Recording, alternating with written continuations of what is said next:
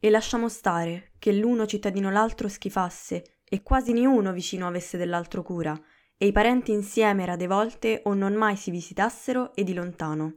Era con siffatto spavento questa tribulazione entrata nei petti degli uomini e delle donne, che l'un fratello l'altro abbandonava, e il zio il nepote, e la sorella il fratello, e spesse volte la donna il suo marito. E, che maggior cosa è e quasi non credibile, li padri e le madri figliuoli, quasi loro non fossero, di visitare e di servire schifavano. Buongiorno, buonasera e bentornati a Sick History. Oggi parliamo della pandemia probabilmente più famosa, devastante e spaventosa della storia dell'uomo, la peste nera di metà 300. Il pezzo che avete appena sentito, famosa descrizione del boccaccio in cui narra gli sconvolgimenti della peste a Firenze, ci dà un'idea di quanto questa malattia avesse radicalmente alterato le vite, i rapporti umani e in generale la società dell'Europa e del mondo al suo passaggio. Ma andiamo con ordine. Cosa permise a questo terribile morbo di ghermire l'Europa mentre era all'apogeo della sua potenza?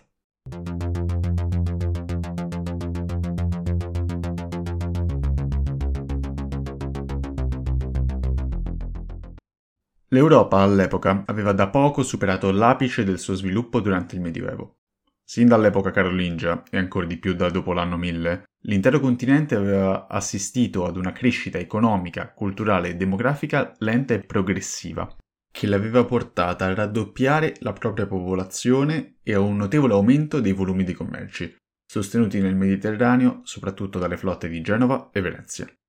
Le città erano aumentate in numero e dimensioni, spesso giungendo a condizioni critiche di sovraffollamento e sporcizia, Pensate che nella Parigi medievale c'erano ben cinque vie con nomi legati agli escrementi. Questa crescita fu costante grazie ad un continuo espandersi ed intensificarsi delle coltivazioni, vista la notevole quantità di terra incolta disponibile. All'aumentare della richiesta si rispose con il disboscamento e la bonifica dei territori non coltivati, oppure sottraendo terreni alla pastorizia o addirittura coltivando ad alta quota, con rendimenti molto scarsi peraltro. Si aumentò così la produzione di cereali, ma l'ampliamento dell'agricoltura arrivò ad essere così massivo che già alla fine del 200 vi furono le prime leggi per la protezione dei boschi. Tutto questo era stato reso possibile grazie ad un lungo periodo di temperature sopra la media, durato dal 1000 al 1250 circa, chiamato periodo caldo medievale. Gli scienziati non eccellono in fantasia. Anche alcune innovazioni, soprattutto l'aratro pesante e la rotazione delle colture, permisero questa espansione delle coltivazioni. Si era quindi giunti, all'inizio del Trecento, ad una situazione di fragile equilibrio. La sovrappopolazione diffusa aveva messo a dura prova la produzione e la distribuzione del cibo, soprattutto nell'Europa del Nord, e il minimo scricchiolio di questo sistema poteva causare carestie difficilissime da gestire. Fu allora che iniziò, neanche fosse stata in attesa del periodo peggiore per svilupparsi, la cosiddetta piccola era glaciale. Questa fu un periodo di abbassamento delle temperature e di cambiamenti del clima che ebbe il suo picco fra 400 e 700, con temperature che scesero notevolmente in tutta Europa. Per darvi un'idea del gelo, d'inverno sia la Senna che il Tamigi gelavano al punto che sopra il loro corso ghiacciato si svolgevano delle fiere. Il freddo era tale che il Mar Baltico diventava un'unica distesa di ghiaccio e si andava in slitta dalla Svezia alla Polonia. Questo periodo diede i suoi primi segnali proprio all'inizio del XIV secolo. Nel 1315, infatti, sia la primavera che l'estate furono molto piovose e umide, mandando in malora i raccolti nell'Europa settentrionale e centrale e causando quindi un'impennata dei prezzi dei cereali. La fame iniziò a diffondersi e la speranza che finisse presto si inabissò quando il clima rimase altrettanto piovoso e freddo fino all'estate del 1317. Come fattore aggiuntivo, buona parte del bestiame morì a causa di una pandemia, causata dall'antrace o dalla peste bovina, che no, non è come quella umana, è un virus parente del nostro morbillo. In alcune zone morì fino al 10% della popolazione e tutta una serie di carestie più o meno gravi continuarono nei decenni seguenti, con i sopravvissuti che si ritrovarono indeboliti e malnutriti. Come potete vedere, l'antefatto della peste nera è analogo a quello della peste di Giustiniano. Fatta questa premessa, andiamo ora a parlare dello sviluppo della pandemia.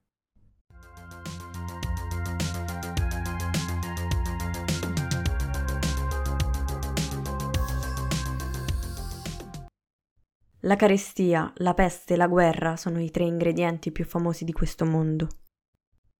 Si pensa che la peste abbia iniziato a diffondersi tra gli uomini in Asia centrale, nelle steppe tra Cina e Kazakistan, e poi si sia propagata sia verso Oriente che verso Occidente, grazie all'espansione dell'impero mongolo e dei commerci sulla via della seta.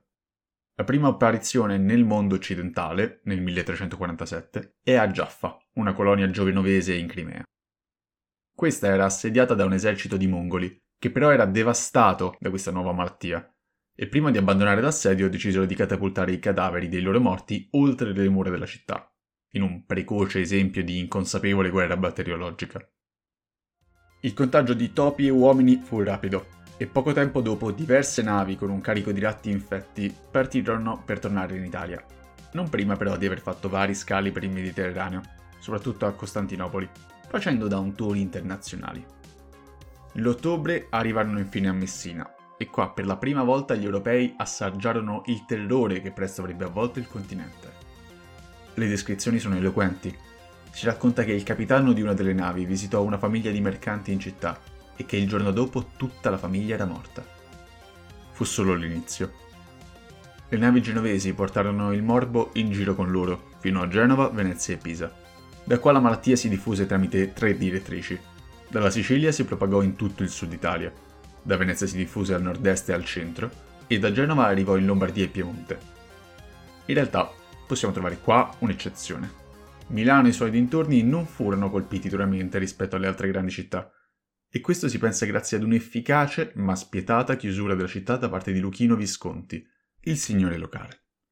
Questi, dopo che furono scoperti degli infetti in tre case della città, le fece murare con tutte le famiglie all'interno, per poi applicare dei controlli rigidissimi a merci e persone che entravano in città, riducendo di molto i contagi e i morti.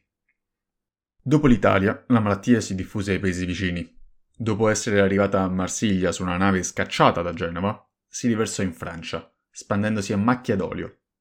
Particolarmente devastanti sono gli effetti su Parigi e Avignone. La prima, colpita nel maggio del 1348, era satura di rifugiati a causa della guerra dei cent'anni, peggiorando ulteriormente il sovraffollamento e le condizioni igienico-sanitarie della città, che finì per avere più di 800 morti al giorno e perdere il 40% della popolazione. Avignone, che all'epoca era la sede del papato, secondo i racconti ebbe 1800 morti in solo tre giorni, e il papa arrivò a consacrare il Rodano per poterci buttare i cadaveri dentro, tanto erano saturi i cimiteri. Contemporaneamente anche la Spagna e l'Inghilterra furono aspramente colpite. La prima lo fu soprattutto a Barcellona, dove avvennero alcuni dei primi massicci episodi di antisemitismo, e due anni dopo persino il re di Castiglia perse la vita per il morbo. Anche l'Inghilterra fu investita con notevole violenza, soprattutto a Londra, dove morì anche qua il 40% della popolazione, e insieme ad essa anche l'arcivescovo di Canterbury e la figlia del re, peraltro promessa sposa del figlio del re di Castiglia, che probabilmente pensò di portare sfortuna a quel punto. L'anno successivo la malattia si estese al Sacro Romano Impero, e anche qua devastò i principali porti del nord, soprattutto Amburgo, Brema e Lubecca, dove le navi della Lega Anseatica attraccarono portando il loro carico di morte. La situazione fu molto diversa invece nell'est della Germania, in Boemia e Polonia, dove sembra che la peste non sia proprio passata, salvo qualche focolaio locale. Nonostante vi siano varie teorie a riguardo, ancora non si sa la vera ragione di questa isola di salvezza nel mezzo dell'Europa.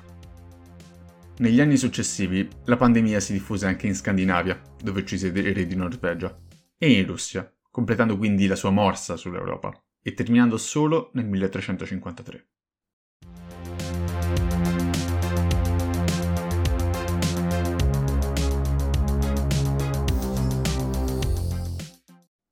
Contemporaneamente, anche in Medio Oriente la malattia aveva portato distruzione. Dopo essere arrivata ad Alessandria d'Egitto da Costantinopoli, in un viaggio a ritroso rispetto a quello della peste di Giustiniano, si diffuse rapidamente in Egitto, Siria e Palestina, andando a contagiare soprattutto le grandi città di Damasco, il Cairo e Gaza. Sì, per quelli della mia generazione suona strano, ma Gaza all'epoca era una delle città più ricche e importanti della regione. Mancano resoconti accurati, ma secondo le stime anche qua gli effetti furono terribili. Il Cairo, che all'epoca aveva circa 500.000 abitanti ed era forse la più grande città fuori dalla Cina, ebbe 200.000 morti e interi quartieri vennero abbandonati per secoli a causa dello spopolamento. Non abbiamo invece notizie certe riguardo India e Cina, dove spesso mancano le fonti sia scritte che materiali relative ad una possibile pandemia in quel secolo. Diverse ipotesi, però, tendono a supporre che le due zone non siano state colpite in maniera grave dalla peste, e anche questo possa aver avuto alcune conseguenze particolari sul lungo termine. La malattia tendeva a rimanere in una zona tra i 6 e i 9 mesi, ma ci furono delle recidive anche dopo pochi anni. Come dopo la peste di Giustiniano, anche la peste nera fu solo la prima di una lunga serie di ondate, ogni 10-15 anni, che sarebbero continuate in Occidente fino alla metà del Settecento. Analogamente alla pandemia della tarda antichità, anche in questo caso le varie ondate iniziarono ad essere più localizzate e tendenzialmente, anche se non sempre, meno mortifere.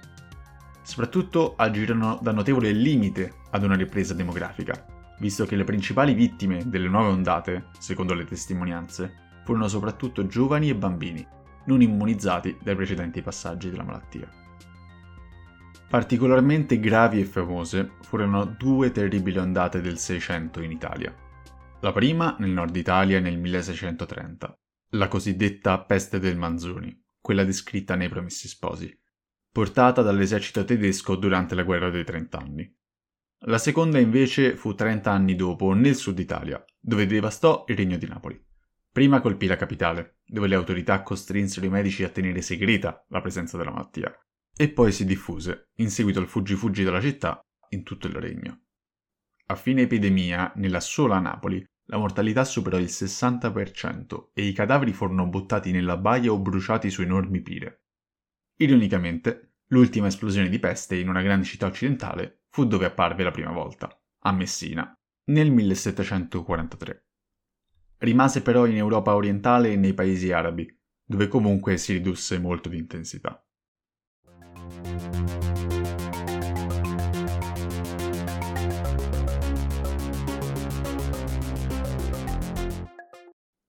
Se fosse stato un terremoto, una buona scossa e non se ne parla più. Si contano i morti, i vivi, e il gioco è fatto. Ma questa porcheria di peste, anche coloro che non l'hanno la portano nel cuore. Non ci sono dati certi sul numero di morti, ma le cifre, calcolate tramite varie analisi e stime, sono raggelanti. La percentuale generalmente più accettata dagli studiosi parla di un numero di morti pari al 50% della popolazione europea durante la sola prima ondata. E nelle città andò peggio. La mortalità nelle metropoli dell'epoca, come Venezia e Firenze, fu tra il 60 e il 70% della popolazione, con perdite sostenute anche nelle ondate successive. L'eccezione di Milano, come abbiamo detto, non durò.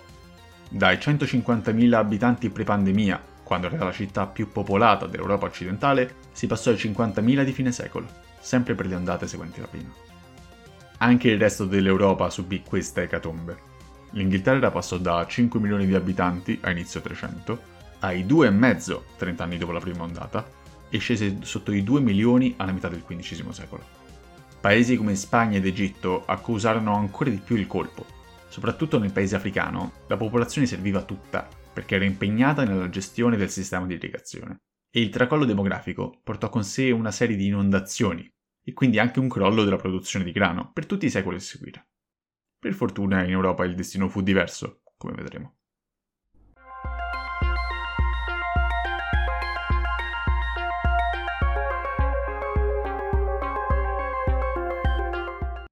Chiedine agli storici, si tacciano. Domandano ai fisici, stupiscono. Interroga i filosofi, si stringono le spalle, inarcano le ciglia e messo il dito sul labbro intiman silenzio. Mentre la malattia avanzava e morte e panico si diffondevano, gli intellettuali medievali pensarono alle possibili cause scatenanti di quella che all'epoca fu chiamata la grande mortalità.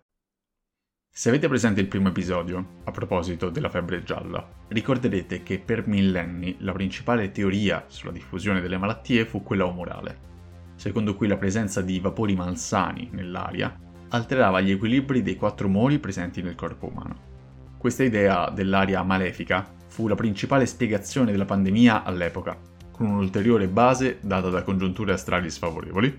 Oggi vi dicono l'oroscopo, all'epoca invece facevano le cose un più in grande, o la comparsa di comete. Un'altra ipotesi molto diffusa fu che tutto quello era un'espressione della furia divina. Il peccato in tutte le sue forme, dall'avidità alla lussuria alla vanità, aveva indirizzato questa calamità sul mondo, così da punire e purificare. Questa fu anche l'idea che rivitalizzò il movimento dei flagellanti, di cui parleremo dopo. Anche i terremoti furono chiamati in causa, sia come segni dell'ira divina, sia come possibile causa della liberazione dei vapori mefitici. L'impossibilità di trovare una vera e propria causa terrena portò alla ricerca di vari capri espiatori, soprattutto verso le categorie più emarginate. Gli ebrei, gli stranieri, gli lebrosi e le prostitute furono tutti accusati di aver diffuso il contagio, in particolare avvelenando i pozzi. Questo causò un gran numero di violenze antisemite e xenofobe, ma ne parleremo in seguito.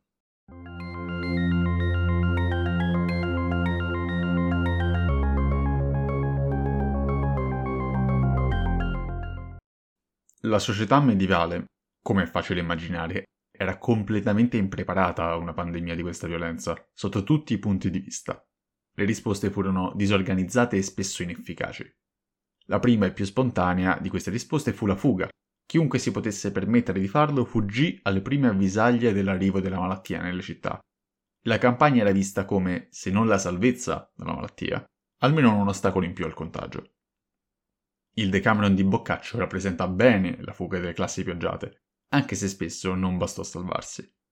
Lo scrittore fiorentino riferisce anche di un generale imbarbarimento dei costumi e una indifferenza alla morte, fino all'edonismo più spinto, con le commemorazioni funebri che sfociavano in banchetti e festini. Altri affermavano il bere assai, il godere l'andar cantando attorno e sollazzando, e il soddisfar di ogni cosa allo appetito che si potesse, e di ciò che avveniva ridersi e beffarsi esser medicina certissima a tanto male. D'altronde, quando sembra che il mondo stia per finire, perché non lasciarsi andare? Diversi autori parlano del disfacimento dei legami sociali, soprattutto familiari. Il fuggi-fuggi generale nelle campagne e l'altissima mortalità sbriciolarono le varie forme di assistenzialismo alle fasce più deboli, portate avanti soprattutto da confraternite religiose. Queste infatti subirono un enorme numero di perdite per l'esposizione data dallo stare spesso in contatto con gli ammalati. In generale, chiunque assistesse ai malati rischiava che fosse l'ultimo nobile gesto della sua vita. Una delle accuse più comuni rivolte a medici e preti era di essere codardi o avidi. Dei pochi che erano rimasti nelle città, molti infatti iniziarono a chiedere somme notevoli per visitare i malati o per celebrare i funerali. Nelle parole di un autore fiorentino dell'epoca. Medici non si trovavano. Voleano smisurato prezzo in mano innanzi che entrassero nella casa, ed entratovi toccavano il polso col viso volto a dietro. L'impopolarità di medici e preti lasciò anche spazio ad un gran numero di ciarlatani e mistici, che proponevano cure o difese dal morbo a costi spropositati. Gli stessi medici erano impotenti di fronte alla peste, inarrestabile nel suo avanzare. Si finì per provare a curare o almeno prevenire con ogni metodo. Vennero proposte, oltre alle solite terapie a base di salassi, emetici e simili, Cure come la teriaca, un mix di 64 ingredienti diversi che era considerato una panacea per tutti i mali, e diversi metodi preventivi contro il contagio, come l'uso di sostanze odorose da tenere sotto al naso per evitare i miasmi, o la fumigazione degli indumenti e delle stanze dei malati. Questa paura dei vapori, peraltro, portò anche a politiche sensate. A Firenze vi fu l'ordine di tenere pulite le strade, altrimenti lerce, per evitare che la putrefazione ne favorisse la diffusione. Le risposte sanitarie vere e proprie nacquero più tardi, dopo la seconda e terza ondata di peste. Prima si iniziò nelle città del nord Italia, con la formazione dei consigli di salute pubblica, prima temporanei e poi permanenti.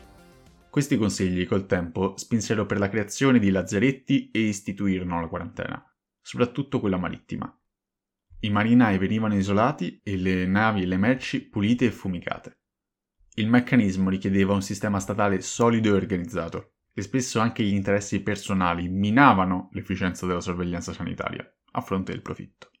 Anche per terra si attuavano controlli, soprattutto tramite l'uso di truppe nelle città e ai confini. Quando, nonostante tutto, la peste scoppiava in una zona o una città, si attuavano misure d'emergenza, con l'isolamento dei malati nei lazzaretti, dove si provava se non a curare almeno a lenire la malattia, o nelle loro case. Si attuava il blocco della vita pubblica, la sepoltura gestita dalle istituzioni locali e varie misure per ridurre la produzione di miasmi. Col tempo questi sistemi di prevenzione e contenzione divennero sempre più efficaci, evitando che gli scoppi locali del morbo si espandessero, salvo errori governativi o guerre in corso. Nei paesi musulmani, invece, non vennero quasi mai applicate misure di salvaguardia contro il diffondersi della peste, soprattutto per una questione ideologica. La malattia era vista come una prova divina contro gli infedeli, mentre i musulmani sarebbero ascesi in paradiso come martiri.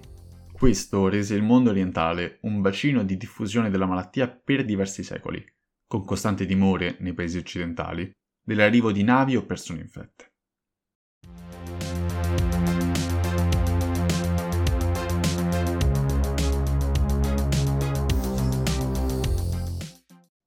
Gli effetti a livello sociale non si fecero attendere, ribaltando gli equilibri creatisi fino a quel momento. Nel breve termine, le risposte più importanti furono, oltre alla rottura dei legami sociali, come ho raccontato prima, la rinascita dell'ordine dei flagellanti e una violenta ondata di antisemitismo. Riguardo i flagellanti, la descrizione è d'impatto. Dei gruppi di uomini a torso nudo che attraversavano le città, fustigandosi con fruste a tre corde coperte di chiodi e recitando salmi e canti di lode a Dio. Questo movimento, nato in Italia nel secolo precedente e in realtà già bandito dalla Chiesa, rinacque con la peste e gruppi più o meno grandi di flagellanti arrivavano nelle città, sferzandosi per espiare i peccati del mondo davanti alle chiese principali e spingere la popolazione a fare altrettanto. La setta, che criticava apertamente la Chiesa, col tempo divenne sempre più fanatica e violenta, aizzando il popolo e fomentando attacchi contro le comunità ebraiche. La loro deriva ribelle portò il Papa a dichiararli eretici, ma ciò non bastò e il movimento, anche se indebolito, perdurò fino al XV secolo. Per quanto riguarda l'antisemitismo, in realtà non stiamo parlando di una novità. Diverse volte nei secoli precedenti vi erano stati tumulti contro gli ebrei, ma mai di questa portata. Le cause sono un'unione fra la ricerca di un capo espiatorio, il panico causato dalla malattia, e l'odio verso queste comunità, sia per l'attività che svolgevano, ovvero l'usura, che in molti stati era l'unica permessa loro, sia per una loro apparente immunità al morbo, in parte spiegata dal loro vivere in comunità più isolate e dall'igiene praticata per obblighi religiosi. Aggiungiamoci anche che, agli occhi della cristianità, gli ebrei erano gli assassini di Cristo e quindi peccatori a prescindere. Con l'accusa di aver avvelenato i pozzi e di volere uccidere i cristiani, la popolazione europea massacrò le varie comunità, soprattutto tra Francia, Svizzera e Germania. Gli attacchi più efferati avvennero a Strasburgo, Magonza e Basilea, con migliaia di morti tra roghi e suicidi per evitare la cattura. Le autorità delle varie città non ostacolarono le folle, anzi in alcuni casi addirittura le aizzarono, soprattutto per ragioni politiche ed economiche. Molti avevano debiti cospicui con le comunità ebraiche. Nell'arco di pochi anni queste furono annientate in Germania e una buona parte migrarono ad est, stabilendosi in Polonia, Repubblica Ceca e Ungheria, dove sarebbero rimaste per secoli. Queste furono le conseguenze nel breve termine. E sul lungo periodo, invece? La peste, nonostante la devastazione e il terrore, portò alcuni aspetti positivi. Mai prima di allora le disuguaglianze sociali ed economiche si erano ridotte a quel livello. L'enorme crollo della popolazione, oltre ad aver risolto parzialmente il problema delle carestie, rese il lavoro una merce rara. La riduzione del numero di contadini e operai permise loro di avere un maggior potere contrattuale nei confronti di nobili e padroni, ottenendo stipendi più alti, prezzi più bassi per la terra e permettendogli di migliorare le proprie condizioni di vita. Tutto questo venne osteggiato dalle classi dominanti, che vedevano il loro potere minacciato. Vennero varate diverse leggi in tutta Europa per imporre dei tetti massimi agli stipendi, spesso con poca efficacia. Inoltre il grande passaggio di eredità permise un notevole accentramento delle ricchezze. Tutto questo portò alla nascita di una nuova e dinamica classe media, sia in campagna che in città che adottò le abitudini della vecchia classe dominante. Vi sono leggi dell'epoca contro il vestiario sgargiante e il cibo troppo raffinato tra le persone non nobili. I contrasti che nacquero tra queste due nuove classi sociali furono alla base di tutta una serie di tumulti in tutta Europa nei decenni successivi, come la rivolta dei Ciompi, gli operai della lana, a Firenze. Ribellioni nate non dalla povertà, ma da una nuova ricchezza. Da un punto di vista ambientale, la pandemia invertì la tendenza dei secoli precedenti. Buona parte dei campi e dei villaggi fu abbandonata permettendo ai boschi di riacquistare le loro vecchie estensioni. Inoltre il minor bisogno di grano e l'aumento del benessere della popolazione permisero una maggiore espansione degli allevamenti, con un conseguente arricchimento della dieta dell'epoca e nuove alternative in campo agricolo, come la diffusione della vite in Italia. Ultima conseguenza fu, sul lungo periodo, una maggiore meccanizzazione del lavoro. L'aumento degli stipendi spinse ad una maggiore inventiva per risparmiare e indirettamente questo permise l'invenzione della stampa o il miglioramento delle tecniche minerarie. Come potete vedere, quindi, da una delle più feroci pandemie conosciute, non solo si pose fine ad uno stallo, ma sorsero indirettamente le basi per l'umanesimo e il Rinascimento.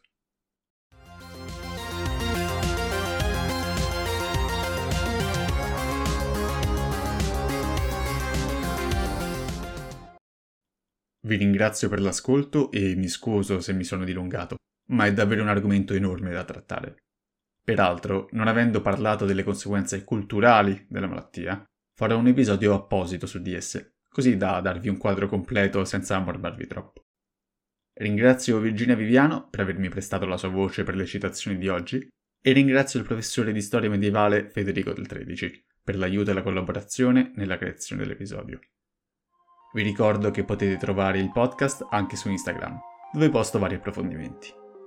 La musica di sottofondo è Bashwick di Nihilor, pubblicata con licenza CC BY 4.0.